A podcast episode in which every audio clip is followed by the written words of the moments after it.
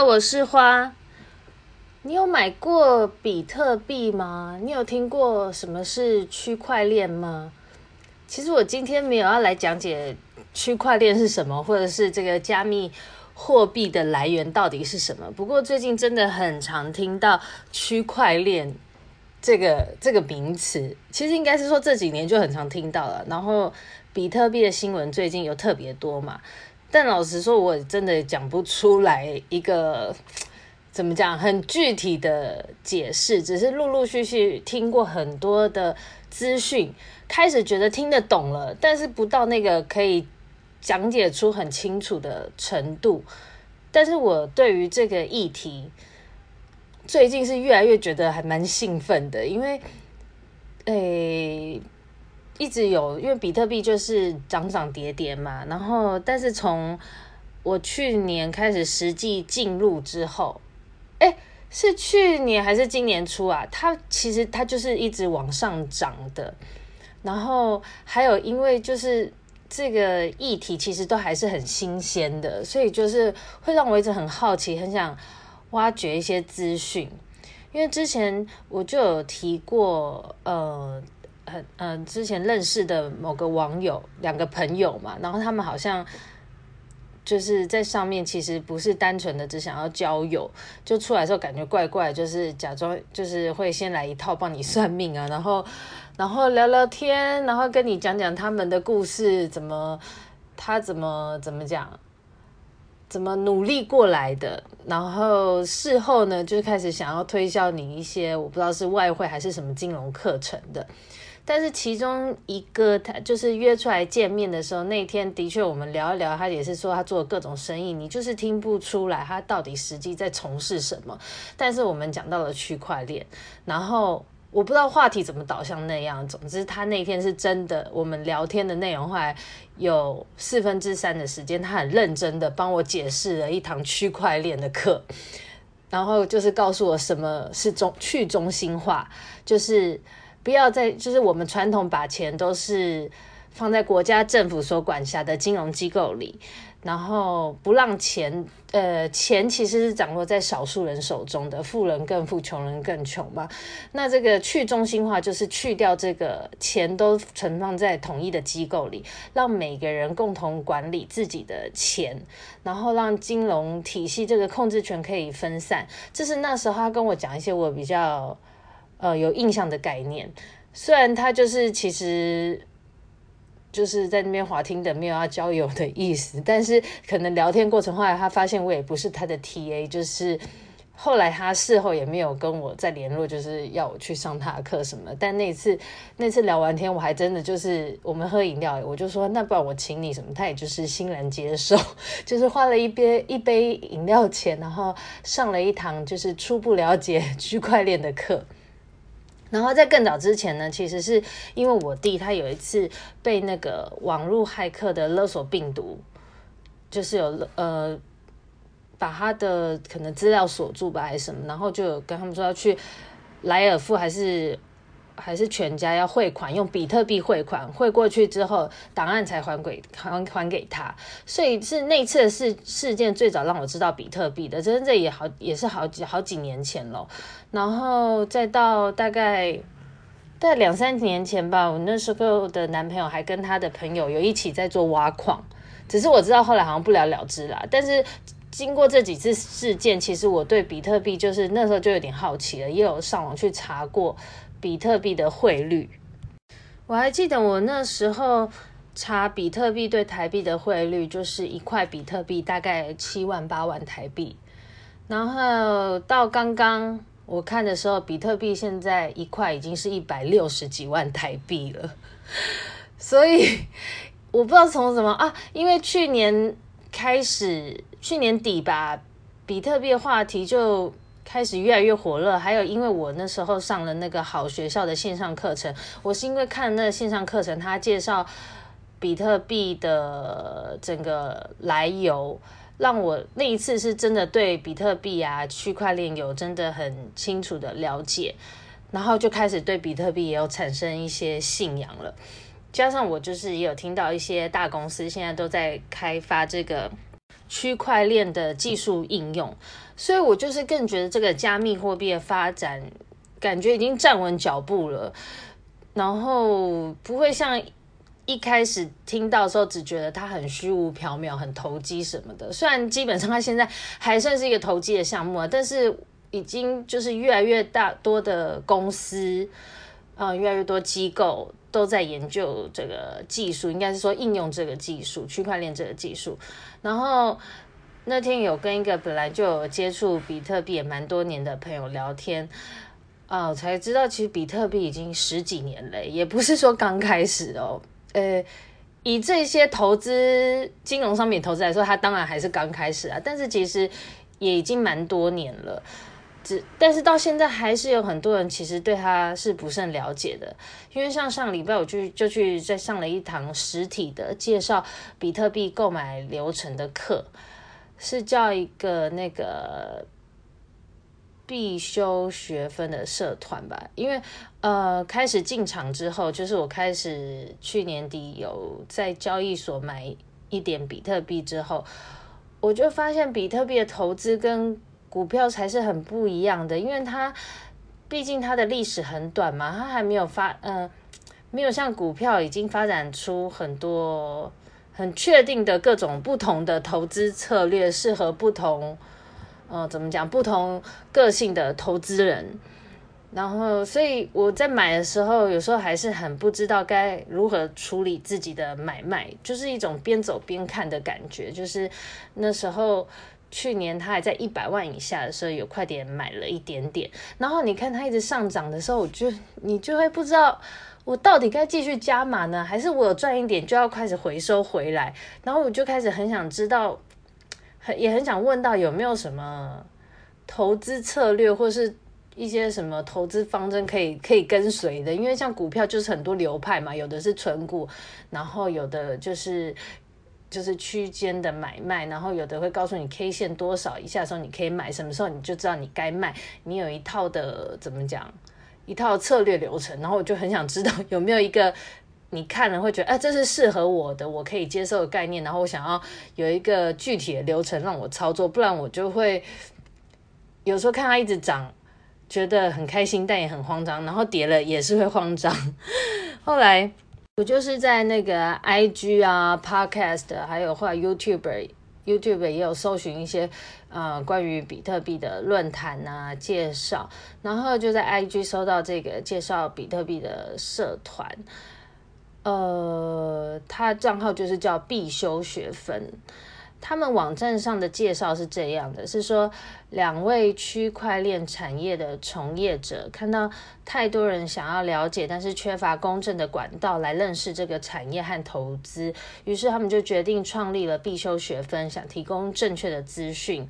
提供区块链基础知识、加密货币投资优势、重大时事等等，就是关于加密货币所需要知道的一切。那他们主要的战场就是在 I G， 他们就是先主要先透过 I G 来增加他们的关注的粉丝吧和推广的消息。那那时候我加了他们 I G 之后，都会看他们有时候发一些限动啊，然后讲一下对于最近的涨幅的一些分析。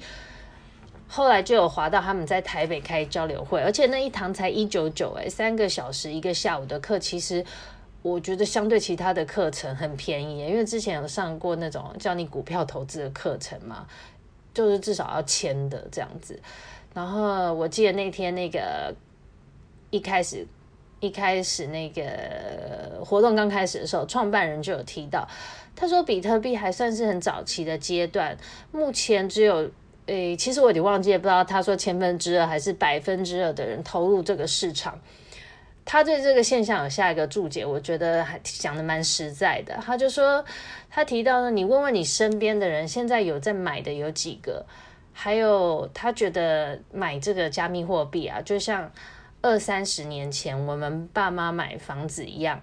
到现在再回推来看，当时怎么买怎么涨，对不对？当时台北的房子他们买多少，跟现在台北房子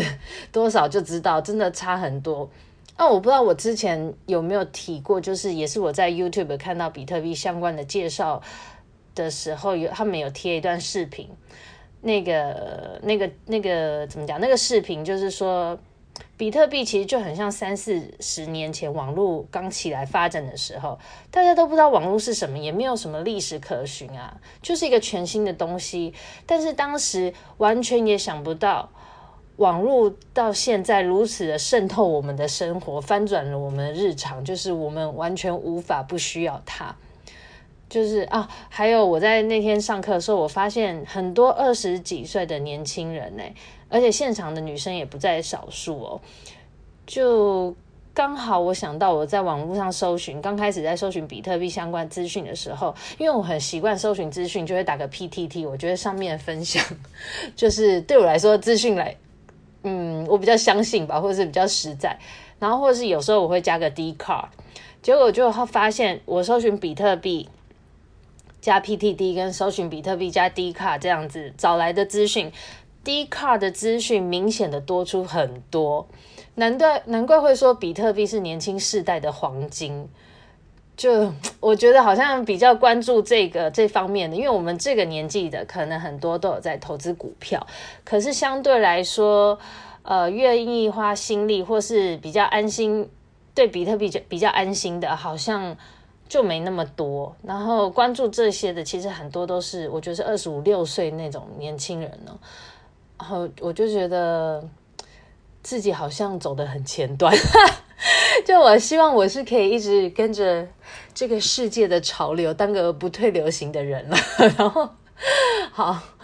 啊，比特币就是稍微讲一下那个网络上查到的很简短的介绍。比特币它发行的总量就是两千一百万个，是很有限额的。然后网络上资料就是这样写的，他说目前全球已发行的比特币数量为一千八百五十呃五十三万个，一千八百五十三万个，而比特币将在二零四零年达到两千一百万个极限发行量，这是我那时候查查到的。所以买比特币的人，他们有一个信仰，就是它有点类似黄金的稀缺性。就这个货币呢，它是因为它的有限性而会继续增值增值的，但是它又不像黄金一样是买来保值用的，因为现在的确在这市场上是很，它是很像在投资赚钱用的，因为它一路以来这样子一直水涨船高嘛，而且涨的那个趴数是非常大的。所以越早进入这个市场的人，就越有机会以低价成本取得，而赚取这个未来这个上涨的差价。就我觉得这也是一个，我好像也是之前看到的嘛，这是一个从底层推升、翻转贫富差距的机会。所以我觉得很多年轻人会会注意到这个。像之前在 Dcard 就搜寻到一篇文，他就是好像大学要毕业嘛，然后他。他就是问大家，他说他女朋友一直叫他去找个正当的工作，可是他真的不用工作啊，因为他可能很早就投入这个市场，然后他靠炒币其实已经有蛮多的收入了。所以就是有些真的很年轻很年轻的大学生或什么，说不定已经靠这个呃赚了很大笔钱，就是我不知道财富自由了没啦，反正就是不见得就是会觉得啊，年轻人就是嗯资金水位比较少或什么的。有些人提早知道的话，的确就是靠这一波，应该就是赚蛮多的。但是这当然也要取决于整个世界发展趋势啊。如果加密货币越来越被视为有价值的话，这样这个上涨趋势的话，应该才是可以预期的嘛。但是像我上次上那个课啊，他浓缩这么多的资讯在三小时上完，其实我自己的感想是觉得，嗯，很多基础像关于这个所谓币圈的名词解释，如果你没有事先的听过或是稍微了解过的话，上起来可能还是会有点累。因为坐在我旁边的朋友，他就跟我说，他一下就听不懂了，开始恍神。然后我是觉得好险，我之前有上过好学校的那一堂入门课，叫做进入比特币世界比 百分之九十九 人的人更懂它。我那时候我在写这篇的时候，我有查一下它目前的总上课人数，已经累积到一千一百一十一位同学了，这个是一个好数字。总之我就是还蛮推这堂课的，就是让我从一个什么都不懂的币圈小白到对这个圈子有至少很清楚的基本轮廓，而且产生兴趣，然后了解这个怎么讲生态圈嘛的操作，还有许许多多的一般名词的解释，甚至他那个课从货币的起源他都介绍了，然后也让我的金融知识有一个比较强化的基础建构吧。因为我一开始连法币是什么意思都不懂、欸、就是法币就是我们现在用一般货币透过政府发行的钱，像是美金啊台币这些货币叫法币，可是我一开始也不知道法币是什么，我想说钱就是钱，干嘛还要取法币，然后就想想其实我以前对这种金融交易真的是没有兴趣，而且是一窍不通的，一开始接触股票也是随便乱买啊，但真的当你开始对钱产生很大的兴趣之后，自然就会有那个驱动力让你去了解。我记得以前刚上班的时候，我想说就要买一些保险来存钱啊，或是呃越年轻买保险越便宜吧，然后那时候决定要买保险的时候，但是每次约那个保险员我都很挣扎，因为他们每次讲的东西都漏漏等欸，而且都听不懂啊，然后但是你要花钱买自己的保单嘛，你还是得勉强强迫自己了解一下你到底刷卡买了什么吧。只是我印象中我都觉得那几个小时都听得很痛苦，我就是很抗拒听他们说那一堆利率的计算啊，然后讲了抄起来又听不懂。说实在我现在还是不喜欢啦，就是约保险员这件事。但是呃，刚开始接触股票的时候，到慢慢可以跟身边的同事讨论，然后同事间有的也会介绍我要看什么书啊，然后这样一路从真的很无聊哎、欸，然后书看努力看完也还是觉得看不懂，又觉得想睡觉，到终于找到适合适合自己的投资路线，就投资这条路每个人适合的方式真的都不一样，就算有你发现有人跟你报名牌，但是也是取决于每个人的心理素质，还有你对对方的信任度，因为最后每个人的赚或赔都不相同，一定要就是你自己对你投入的商品，呃，还有你对这个市场有一定的了解，你才能好好的跟人家讨论和下判断，因为这些都是自己的钱啊。但是我现在发现其实赚钱的方式真的很多种，百百种，那每一个人致富的方式和你信任的标的都不同。不过像是那个股票市场毕竟已经很久了、啊、应该有运作有几百年了吧，然后它就是有很多种投资方式可以你可以遵循参考嘛，然后市面上又有这么多教学书，就比较起来比特币才十几年，网络上的资讯其实是最快的，现在当然网络上资讯也是最多最新的啦，但我就是之前好奇的搜寻一下，想说看有没有书在介绍比特币的投资，其实也蛮多的、欸、还有区块链技术嘛，这个现在已经很多书都有在在介绍了啦，然后反正现在资讯散布很快，其实要找资料都有，只是看你有没有自己主动去搜寻而已。因为我后来发现我现在只要一有问题，我真的觉得网络上一搜真的都找得到解答，而且你知道现在 Google 的运算，你开始搜这些之后，你的页面就很容易一直出现你想要知道的资讯了，反正它会自动帮你导入嘛。然后我在搜这个比特币介绍的时候，我看到一个新闻，就是还蛮吸引我的，是二零一八年的报道，他写亚马逊五颗星好评，十一岁的比特币专家写书让世人都搞懂虚拟货币，然后那个那个书名中文翻译是早起的鸟儿有比特币，比特币的终极指南，它的英文是 Early Bird Gets the Bitcoin, The Ultimate Guide to Everything About Bitcoin，就是他作者叫做安德鲁，当时才二零一八的时候才十一岁，然后他立志就是要十四岁的时候赚到两千万美元，大概新台币六亿元。然后里面有简短的说一下，他说那个安德鲁有说，当他开始研究比特币的时候，那时候都没有简单易懂的讯息，他是在 YouTube 上收看大量的加密货币的影片，以及阅读早期因因为虚拟货币致富的投资人的故事。任何人只要愿意花七十到八十个小时哦来研究加密货币，就能够了解到很多相关的知识。你看其实现在年轻人小孩，我说的是从小孩开始，其实大家都是靠网络，欸，其实自学真的就够了，欸，就是他们从 YouTube、Google 上其实都可以学到很多很多东西，像是好像剪片啊、剪音乐啊那些，其实 YouTube 上都有教学，就是他们我觉得怎么讲，未来他们应该越来越习惯都是走自学这条路吧，就是很多实际技术的应用你从网络上就有人分享了。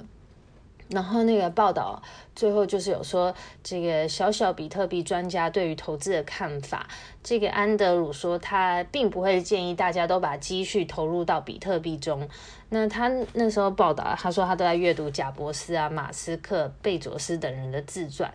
他说他不会再买比特币了，他认为这是一个风险很极大的投资，他宁可拥有亚马逊的股票。我不知道最后为什么结尾是这样啦，反正就是我有去搜寻一下，我是没搜到中文版，然后后来还有再查了一下这个这个安德鲁，看有没有最近的新闻，但是我不确定有没有，我那时候可能就是搜寻完只看前一两页，就是没有看到后续的什么新闻。反正今天呢，就是很想来分享一下这个关于最近很火红的比特币。或是加密货币好了，一堆货币，但是其实我也只有只有 focus 在比特币上，其他实在太多了。但可能对你听到的人，你不一定觉得火红啦，因为我现在发现资讯真的太分众了。我们只要在网络上关注什么 ，Google 啊、F B 啊、YouTube 或是我们的 I G， 反正我们常常在用的这些媒体，它就会自动帮我们导入我们注意的页面消息嘛，所以我们每个人都是活在自己的同温层的泡泡里面。所以今天就是当作我来分享一下我这个同温层看到的世界咯。